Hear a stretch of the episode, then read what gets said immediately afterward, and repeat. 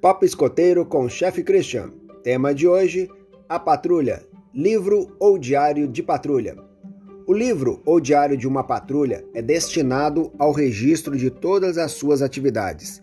Nele devem estar registrados todos os acontecimentos relativos à patrulha, tais como acampamentos, excursões, jornadas, visitas, passeios, grandes atividades e entregas especiais por ser um documento histórico, deve ser um livro especialmente decorado e guardado com muito cuidado e respeito.